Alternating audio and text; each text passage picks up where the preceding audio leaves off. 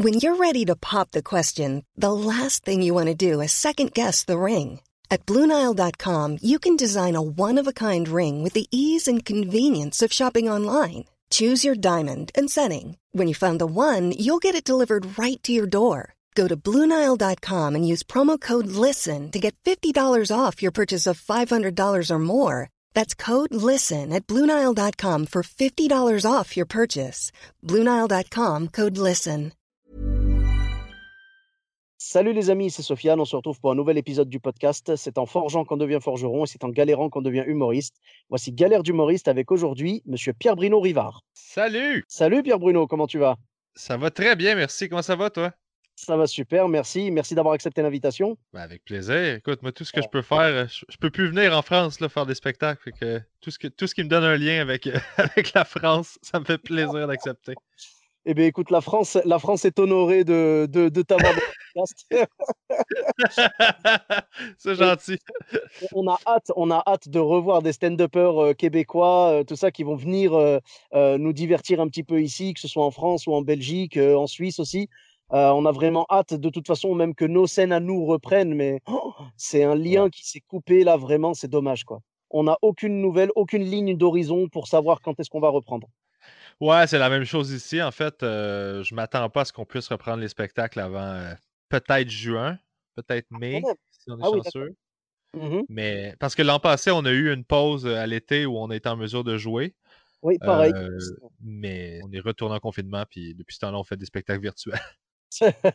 oui, vous avez beaucoup de spectacles sur Zoom et tout. euh, ici, Ouais. euh, ça s'est- ça s'est moins développé, mais voilà, on est, on est frustré, on veut vraiment remonter sur scène. Mais bon, voilà, en tout cas, ça fait plaisir de pouvoir parler de, de stand-up, c'est déjà, c'est déjà ça.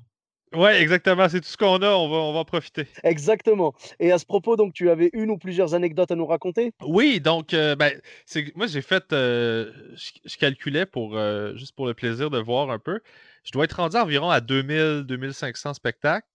Ah ouais? Donc, des, des, des, des bids ou des conditions particulières ou difficiles, j'en ai vécu énormément. Et je- comme je, crois que je te l'avais je crois que je te l'avais mentionné lorsqu'on on discutait pour euh, trouver un moment pour faire l'épisode. J'étais comme ces trucs-là, par souci de survie euh, mentale, je, je les efface de ma tête. C'est ce que tu m'as dit, ouais. euh, ouais, je ne fais pas exprès de, de, de- C'est déjà un métier qui est tellement difficile à la base que je fais pas exprès de, de nager dans mes échecs quand j'ai du temps libre. Donc, euh, mais oui, je me, je me suis rappelé quelques, quelques trucs. Je, je suis désolé d'avoir euh, d'avoir été obligé de te faire replonger dans ces souffrances. Et, et d'ailleurs, Ouais. tu m'enverras après, euh, tu m'enverras après le podcast la facture de tes antidépresseurs. Euh, oui. non, mes antidépresseurs, pour l'anecdote, ça peut être intéressant. J'ai, en fait, j'ai, j'ai sevré mes antidépresseurs pendant le, la pandémie. Ah ouais, ah, alors Ouais. qu'on pensé qu'il y aurait beaucoup plus de gens qui se mettraient aux antidépresseurs. Ouais, mais je crois que c'est le cas. En fait, il y a eu beaucoup de prescriptions. C'est juste que moi, j'étais déjà sur des, sur des médocs. Puis, je me suis dit, les effets secondaires d'arrêter les antidépresseurs, c'est de se sentir comme de la merde pendant euh, deux, trois semaines, voire un mois. Ouais. Et là, la vie m'offrait une période où tout le monde se sent comme de la merde de toute Mhm. façon. Donc, j'ai vu ça comme l'opportunité d'avoir le droit de, de pouvoir gaspiller un mois si j'avais à le faire. Donc, j'ai juste utilisé ça. T'as très bien calculé, t'as très bien calculé, c'est ça. Ouais. Ah ouais, ouais, c'est très très euh, ah ouais, bah c'est très philosophique, je trouve.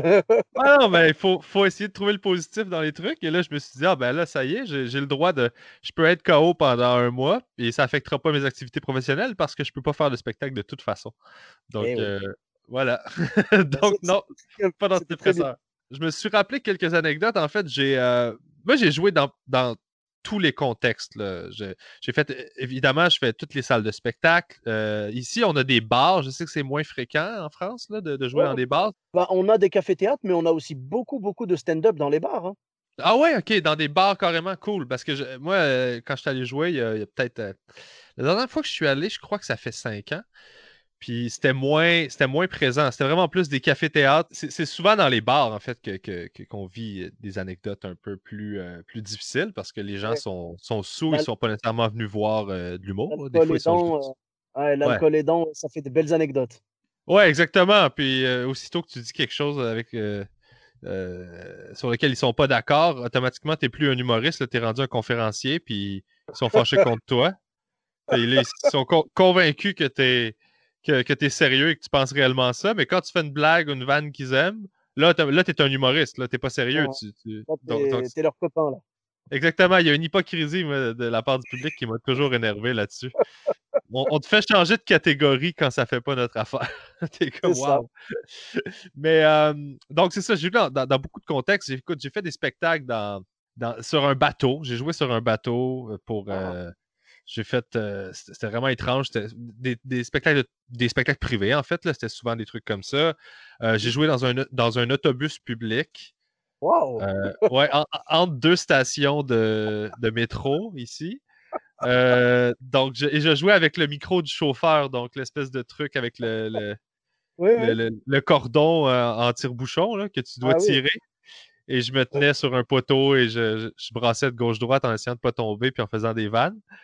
Euh, donc j'ai fait ça. J'ai joué sur, dans la cour de, des gens. J'ai joué sur des balcons. Ah, c'est... Euh, ouais, ouais, t'as vraiment fait le, le... comment dire, toutes les configurations possibles, tu y es passé, quoi. Ouais, parce que moi, j'aime faire des spectacles, donc ça me dérangeait pas. Je veux dire, j'aime la scène, peu importe le contexte. Il y en a qui sont vraiment difficiles. Avec l'âge, puis avec le, l'expérience, je deviens plus sélectif. il y a des trucs que j'ai pas besoin de revivre. Puis ben, là, on est en pandémie, évidemment, mais normalement, je manque pas de temps de scène, donc j'ai pas de. J'ai pas de problème à trouver des shows. C'est bien de, d'être un peu un baroudeur de, de l'humour et de prendre un peu tout ce qui passe parce que au final, on se dit que euh, soit ça se passe bien et tout va bien, soit ça se passe pas parfaitement et au final, ça fera une belle anecdote. quoi. Exactement, ça fait une belle anecdote, mais souvent aussi, tu développes plein d'outils euh, pour la prochaine fois où ça va mal aller. Donc, euh, par, par, la suite, quand un spectacle va mal, tu fais c'est rien, j'ai survécu aux autres. Donc, je vais survivre à celui-là. Tu paniques pas, puis tu es en mesure de mieux gérer sur scène la situation. Puis souvent, tu peux te sortir du malaise parce que tu paniques pas, puis tu, gardes le contrôle. Tu es beaucoup plus aguerri, en fait, quand tu as fait des, des, shows un peu dans toutes les conditions. Alors que si tu n'as jamais joué devant des mecs bourrés ou devant des gens qui mangent en même temps ou tout ça, euh, tu risques d'être un peu désemparé le jour où il se passe quelque chose. quoi. Exactement. Puis, bah, tu, viens, tu viens de me rappeler une anecdote parlant de manger. J'ai déjà animé un je faisais un peu de blague, mais j'animais une espèce de soirée pour dans une marina pour euh, euh, c'était pour financer un voyage et tout le monde mangeait du homard. Donc c'était ça le c'était ça l'activité, c'était un souper homard. Donc tout le monde avait sa petite euh, espèce de je sais pas si vous dites une bavette en France là, mais espèce de, truc que tu te mets dans le cou pour, pour pas ah saler. une serviette, quoi, une serviette. Ouais, une serviette, mais nous, c'est comme des, trucs qui s'attachent, c'est comme pour les, pour les bébés. dans, le, col, quoi, dans le col de la chemise, un peu. Ouais, exactement. Mais nous, nous c'est une version, c'est une version en plastique qui s'attache derrière le cou et qui pend et qui, fait que tu salis pas toute ta chemise en, détruisant ton, ton crustacé. Et là, euh, et donc, tout le monde travaille son homard, puis honnêtement, tout le monde est maladroit avec un homard. Les gens sont pas. Euh, sont, rarement, ils vont recevoir un homard, puis ils vont être bons pour le défaire. Et donc, ça, ça explose de partout. Il y a des morceaux. Il y a des morceaux qui vont dans tous les sens. Tout le monde échappe ses trucs. Il y a des coups qui se donnent sur la table. C'est impossible de faire des blagues puis que les gens m'écoutent je reçois des bouts de pince de homard pendant que je joue parce que quelqu'un forçait, forçait dessus, puis ça, ça faisait juste voler dans les airs, puis se rendre sur moi. Bah, j'avoue que c'est pas les meilleures conditions pour jouer. Je pense que le homard t'écoutait plus que les clients. Exactement, j'avais plus de proximité avec le homard étant donné que j'en recevais une bonne partie qu'avec les clients qui étaient concentrés sur leur homard. Donc, ça, c'est le genre de truc que j'ai fait. Mais sinon, euh, un, de mes plus gros bids, ça a été un spectacle corporatif. C'était la première fois. Mmh j'ai été appelé en urgence parce que l'humoriste qui était censé se présenter avait oublié qu'il y avait un spectacle. C'était un spectacle pour une grosse compagnie. Et je devais faire 60 minutes de matériel. Puis à ce moment-là, ça faisait un an que je faisais de l'humour, peut-être deux. J'avais pas une heure. J'avais presque une heure. J'avais une heure si je faisais tout le matériel que j'avais écrit tout n'était pas rodé, puis tout n'était pas adéquat pour un spectacle corporatif parce que mmh pour des compagnies, tu ne fais pas nécessairement ton matériel le plus trash ou des trucs comme ça parce que euh, le but, c'est de faire un consensus, qu'eux, passent une belle soirée, que le client soit heureux, puis que tu reçoives ton chèque de paye qui est souvent élevé parce que c'est des spectacles pour lesquels on va charger plus cher parce que personne ne veut les faire. Parce qu'on sait qu'on va se faire chier.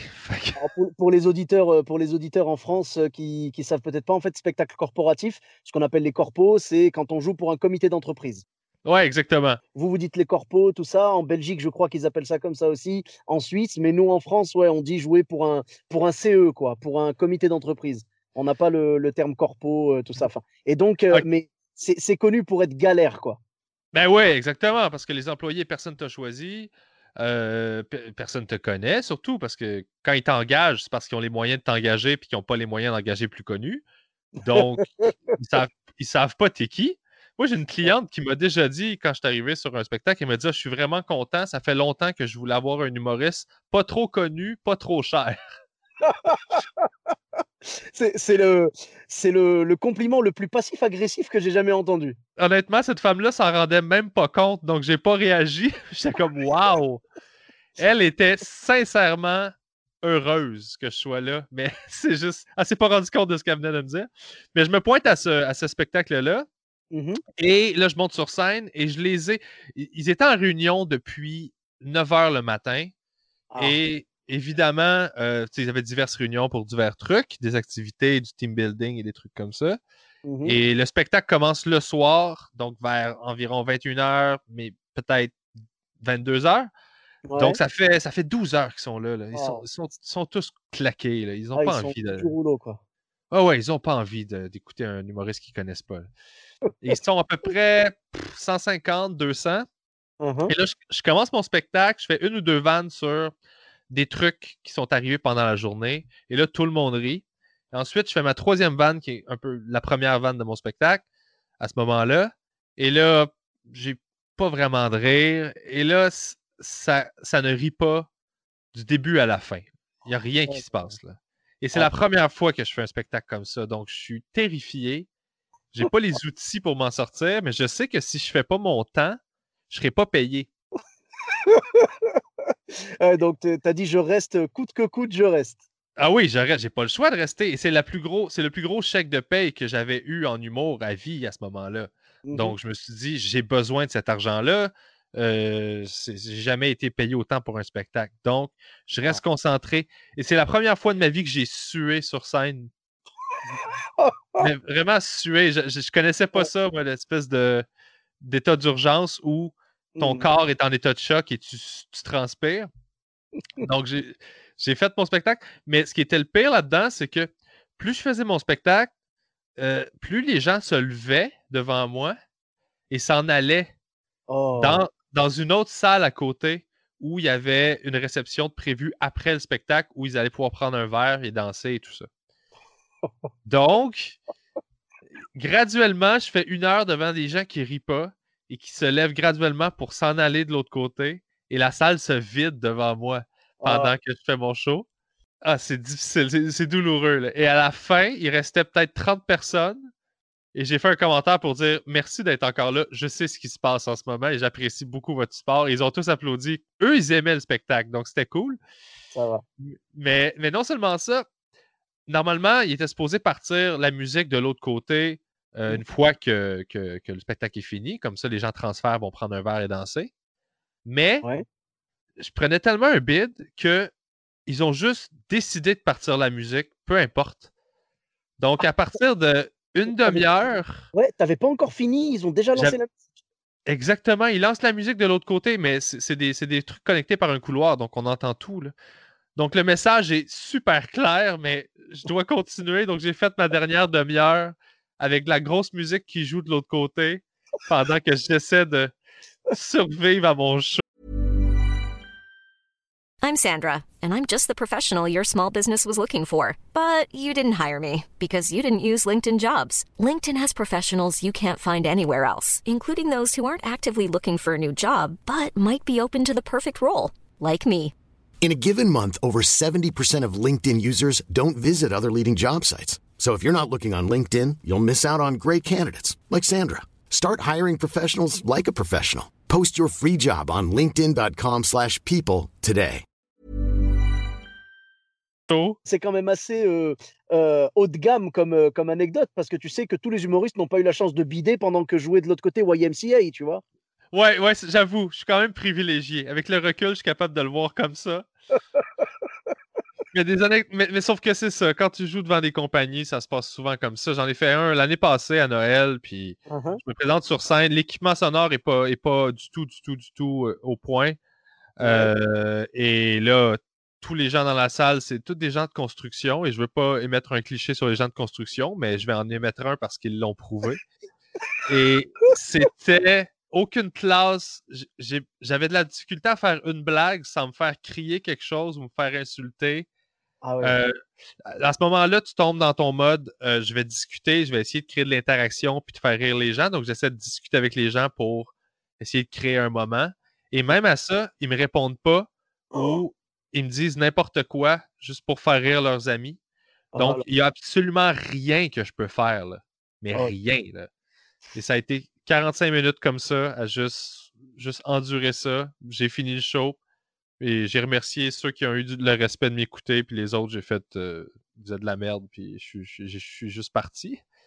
Je crois, que c'est dans ces moments-là que tu regrettes le spectacle du homard, tu sais. J'étais bien finalement, ça allait pas si mal. Et franchement, c'est tellement dur. Tu vois ce que tu décris là C'est tellement dur et tout quand tu quand es sur scène comme ça et que tu essayes de connecter avec les gens, tu essaies de faire du, de, ce qu'on appelle du crowd work, tu vois. Enfin, je veux dire, euh, tu, tu, tu, connectes avec la foule et tout, tu essayes vraiment de leur parler et que non seulement ils te répondent pas, mais leur seul but c'est de faire rire leurs copains.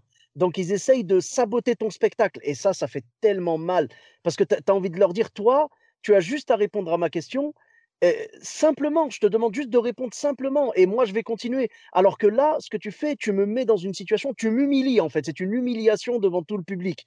Et vraiment, c'est dur. Et dans ces moments-là, le temps est démultiplié, tous les humoristes le savent. Tu dis que tu as joué 45 minutes, mais dans ta tête, ça a duré 45 jours. Exactement, c'est interminable.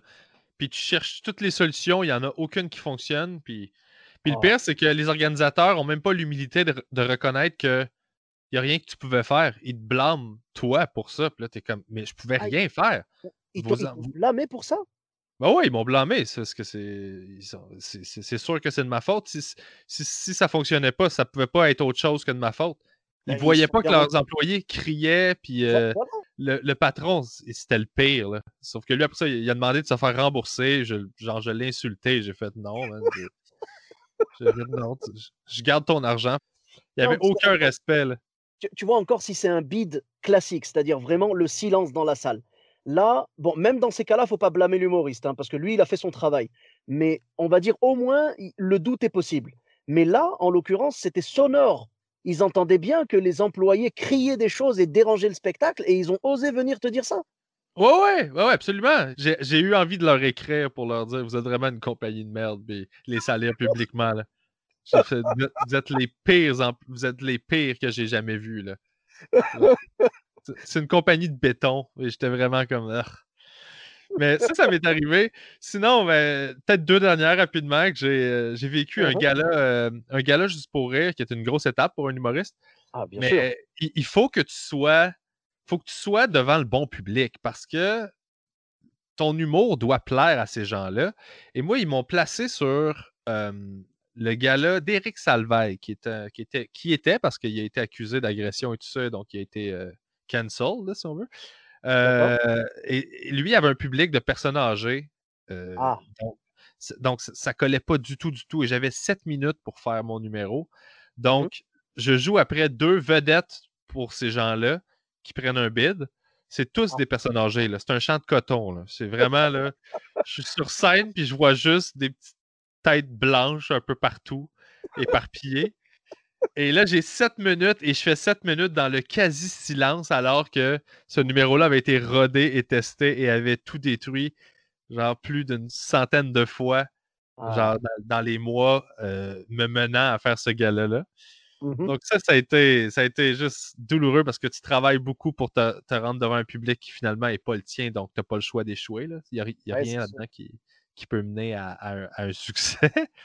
la dernière que je, me rappelle que j'ai vécue euh, il y a peut-être deux ans, j'arrive dans un bar en région et euh, on, entre dans le bar et il y avait une fête.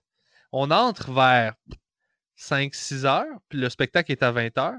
Ouais. Et le bar est rempli de motards. De...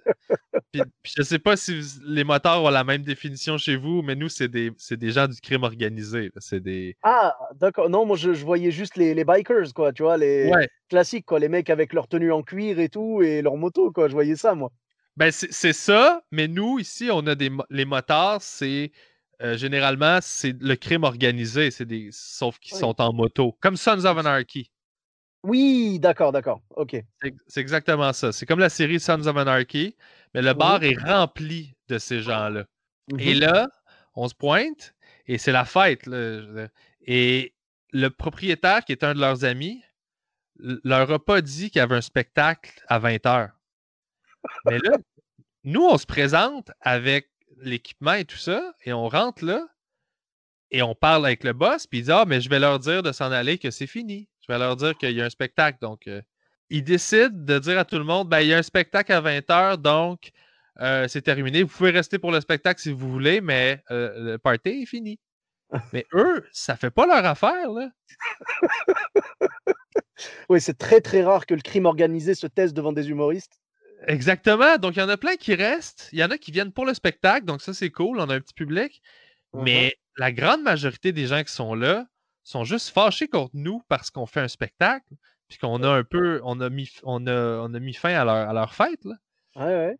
Donc, ça a été juste. J'étais, j'étais le headliner. Donc, j'ai eu l'occasion de voir tous les autres humoristes euh, manger de la merde avant moi. et et j'étais tellement. Puis j'ai un gros sens d'empathie quand je vois des, des gens prendre un bid comme ça dans les conditions pas faciles. Donc, quand j'arrive sur scène et que tout le monde a fait chier, tout le monde avant moi, euh, pour qui genre, je sympathise beaucoup, j'arrive avec une attitude hyper agressive. Ah. Genre, j'ai aucune pitié et j'ai aucune patience. Donc, je monte sur scène et en dedans de trois minutes, j'insulte tout le monde dans le bar. Mais tout le monde. là. Toi, t'as l'air d'un vendeur de coke. Toi, t'es laid. Toi, t'as pas arrêté de parler. Toi, t'es sous-votant. Euh, écoute, j'ai juste insulté tout le monde. Et ça a relativement marché. Ils m'ont écouté un peu plus qu'ils écoutaient les autres. Ah, moi, je pensais, je pensais qu'il y avait un contrat sur ta tête après. Ah ben c'est ce que c'est ce qu'il aurait dû avoir, mais non, ça n'a pas été le cas. J'ai réussi à imposer un peu le respect parce qu'il y a des gens qui riaient, donc je pense que euh, ça les faisait rire un peu quand même. Et, euh, et ça, a été, ça a été la galère pendant 30 minutes. Puis ensuite, euh, je suis sorti de scène, puis j'ai dit merci à ceux qui m'écoutaient. Puis, euh, puis je me Oh. suis, je me suis, je me suis euh, chicané avec un des gars là, à la fin. là. Il y a un des mecs qui est venu me voir pour commencer à m'insulter. Je l'ai Uh-huh. insulté, puis genre, je l'ai, je l'ai, juste, je l'ai juste insulté finalement, puis il a fini Ok. par s'en aller. Puis Ça va, je me c'est pas- pas, pas aller plus loin, quoi. non, non, absolument pas. Ils l'ont fait sortir. J'ai fait va-t'en, espèce de loser. Puis pas. Ah, moi, je le prends personnel là, quand tu fais ça. là. Ah bah oui. Mais tu vois, tu- le- là, le comportement que tu as eu, en fait, le- l'anecdote que tu as vécue, ça me rappelle une anecdote, euh, ben, que je crois qu'on peut retrouver la vidéo sur YouTube ou quoi. C'est euh, Bill Burr, tu vois, qui Ah a- ouais. ah, qui a fait- alors, je sais plus dans quelle ville, je sais pas si c'est pas Philadelphie ou un truc comme ça. Ouais, c'est à Philadelphie. Oh là là, il est monté sur scène, il devait faire 10 minutes et tu le voyais en fait tous les autres tous les autres humoristes avaient pris un four comme pas possible parce que la la, la, la foule était vraiment agressive et lui il est monté sur scène et il a passé 10 minutes à les insulter mais réellement 10 minutes euh, Ouais. timées quoi, tu vois, c'est-à-dire il, il faisait le il, il disait allez, il reste 10 minutes et après il balance les insultes, il a balancé balance 9 minutes ah, ta, ta, ta, ta, Ouais. jusqu'à zéro. Tu vois ton anecdote m'y a fait penser. Ben, c'est exactement. J'étais dans ce même mode-là de j'ai plus rien à perdre. Je suis juste de mauvaise humeur. Je vais vous insulter toute la gang. Toute la gang. Je vais ruiner votre soirée. là. Vous voulez ruiner la nôtre, je vais ruiner la vôtre. Ah ben Ah. écoute, c'est- quelque part c'est de bonne guerre hein, franchement et puis au final ça t'a servi parce que ça s'est bien passé. Ouais, ouais, ouais, j'ai fini par, euh, par réussir à faire mes trucs, mais c'était épuisant. C'est que ces spectacles-là sont épuisants parce qu'il n'y a pas de collaboration. C'est juste de la, de la discipline puis de la gestion de crise. Donc, tu finis par. Tu sors de là et tu es comme, ah ouais, j'ai juste le goût de m'en aller, me coucher. Ah, mais je comprends tout à fait. Ouais. Ouais, en, en tout cas, merci beaucoup pour ces belles anecdotes. C'était vraiment magique. ça, me fait, plaisir que ma douleur vous divertisse. Mais c'est le but de ce podcast, tu sais. Il n'y a rien de plus rassurant quand tu, quand tu viens de prendre un bid, de savoir que les autres en ont pris aussi, tu vois. Donc, du coup, le, le podcast, c'est ça le but, c'est dire, moi, j'ai souffert dans ma carrière d'humoriste, mais je vais écouter les souffrances des autres et on va en rigoler ensemble parce que, bien évidemment, le, moi, le premier, je veux dire, j'ai eu des souffrances aussi. Donc, mon but, c'est moi d'écouter ça et de me marrer, que les gens qui écoutent se marrent aussi et qu'on partage un peu nos anecdotes, que, ça encourage aussi des humoristes qui écoutent ce podcast et qui me contactent pour me dire, ah, j'ai des anecdotes à te raconter et tout. Parce que on se marre comme ça, c'est un peu l'ambiance des loges, tu sais, quand tu es dans la loge, quand tu es euh, dans, les coulisses d'un spectacle et tout, on discute entre humoristes, oh l'autre jour il m'est arrivé ça et tout. Et moi, c'était ça que je voulais retranscrire dans, dans, le podcast, quoi, tout simplement. Donc vraiment, merci beaucoup Pierre Bruno. Et euh, où est-ce qu'on peut te retrouver sur les réseaux sociaux? Euh, J'ai mon podcast qui s'appelle Le Carré de Sable. Excellent podcast, oui, Le Carré Ouais. de Sable. Mhm. Merci beaucoup. Euh, et sinon, ben, j'ai mes pages web. Euh, Je fais du Twitch aussi. Je suis sur Twitch, euh, PB Rivard. J'ai commencé à, à jouer à des jeux vidéo pendant la pandémie. Sinon, ben, je Mhm. sors des sketchs de temps en temps. Et j'ai mon spectacle qui a été capté, mon dernier spectacle, qui est en montage en ce moment, que je vais bientôt sortir. Donc, les gens peuvent, ouais, peuvent aller voir ça. Puis s'ils veulent me voir avoir l'impression de prendre un bid alors que c'était pas le cas, ils peuvent écouter mon numéro à Montreux en 2015. Oui, alors les, les captations de Montreux sont très très connues pour être, euh, euh, comment dire, euh, mal captées au niveau du son, malheureusement. Il y a, enfin, on n'arrive pas à retranscrire l'ambiance de la salle en vidéo, malheureusement. Absolument. Et et do- donc, tout le monde pense que je prends un bid alors que ça allait super bien. Et je dois avoir 300 000 écoutes et c'est que des insultes en dessous. Oh, mais ça, après, même si on entendait les rires, je pense qu'il y aurait des insultes quand même. hein. Oui, oui, mais là, c'est unanime. C'est juste des insultes de c'est quoi cet accent de merde? On comprend rien. Oh, Euh, eh, ils exagèrent. Ah, je te jure, ben, je sais qu'ils Ils exagèrent, c'est de la mauvaise foi. on vient- mais- ben, tu sais quoi, on vient de faire le podcast ensemble. Je pense que j'ai compris au moins 30% de ce que tu m'as dit. Ah, tu vois, moi, je t'ai trouvé prétentieux tout le long parce que tu as un accent euh, français, donc ici, on trouve ça prétentieux. Non, eh, non, très sincèrement, euh, la plupart des humoristes, moi je me, c'est peut-être parce que je suis habitué, mais la plupart des humoristes québécois, même s'il y a un léger accent, ben, il y a aucun problème, on arrive à vous comprendre sans problème. Non, mais les, gens, les gens, tu sais, ils aiment bien euh, critiquer tout ça sur Internet, donc je suis même pas étonné, même si tu avais, une vidéo vraiment euh, plébiscitée, tu toujours des, haters, tu vois, genre, faut, faut même pas chercher. On ira voir tout ça, donc euh, PB Rivard, je mettrai les, liens dans la description. Euh, pour ma part, vous me retrouvez sur tous les réseaux sociaux, donc Sofiane Etaï, E de TAI, sur Facebook, Twitter, YouTube, Instagram. Je vous dis à très bientôt pour un nouvel épisode. N'hésitez pas à laisser euh, 5 étoiles sur Apple Podcast et un commentaire. Bis à tous, même à toi là-bas. Even when we're on a budget, we still deserve nice things. Quince is a place to scoop up stunning high-end goods for 50 to 80% less than similar brands. They have buttery soft cashmere sweaters starting at $50, luxurious Italian leather bags, and so much more. Plus, Quince only works with factories that use safe, ethical, and responsible manufacturing. Get the high-end goods you'll love without the high price tag with Quince. Go to quince.com slash style for free shipping and 365-day returns.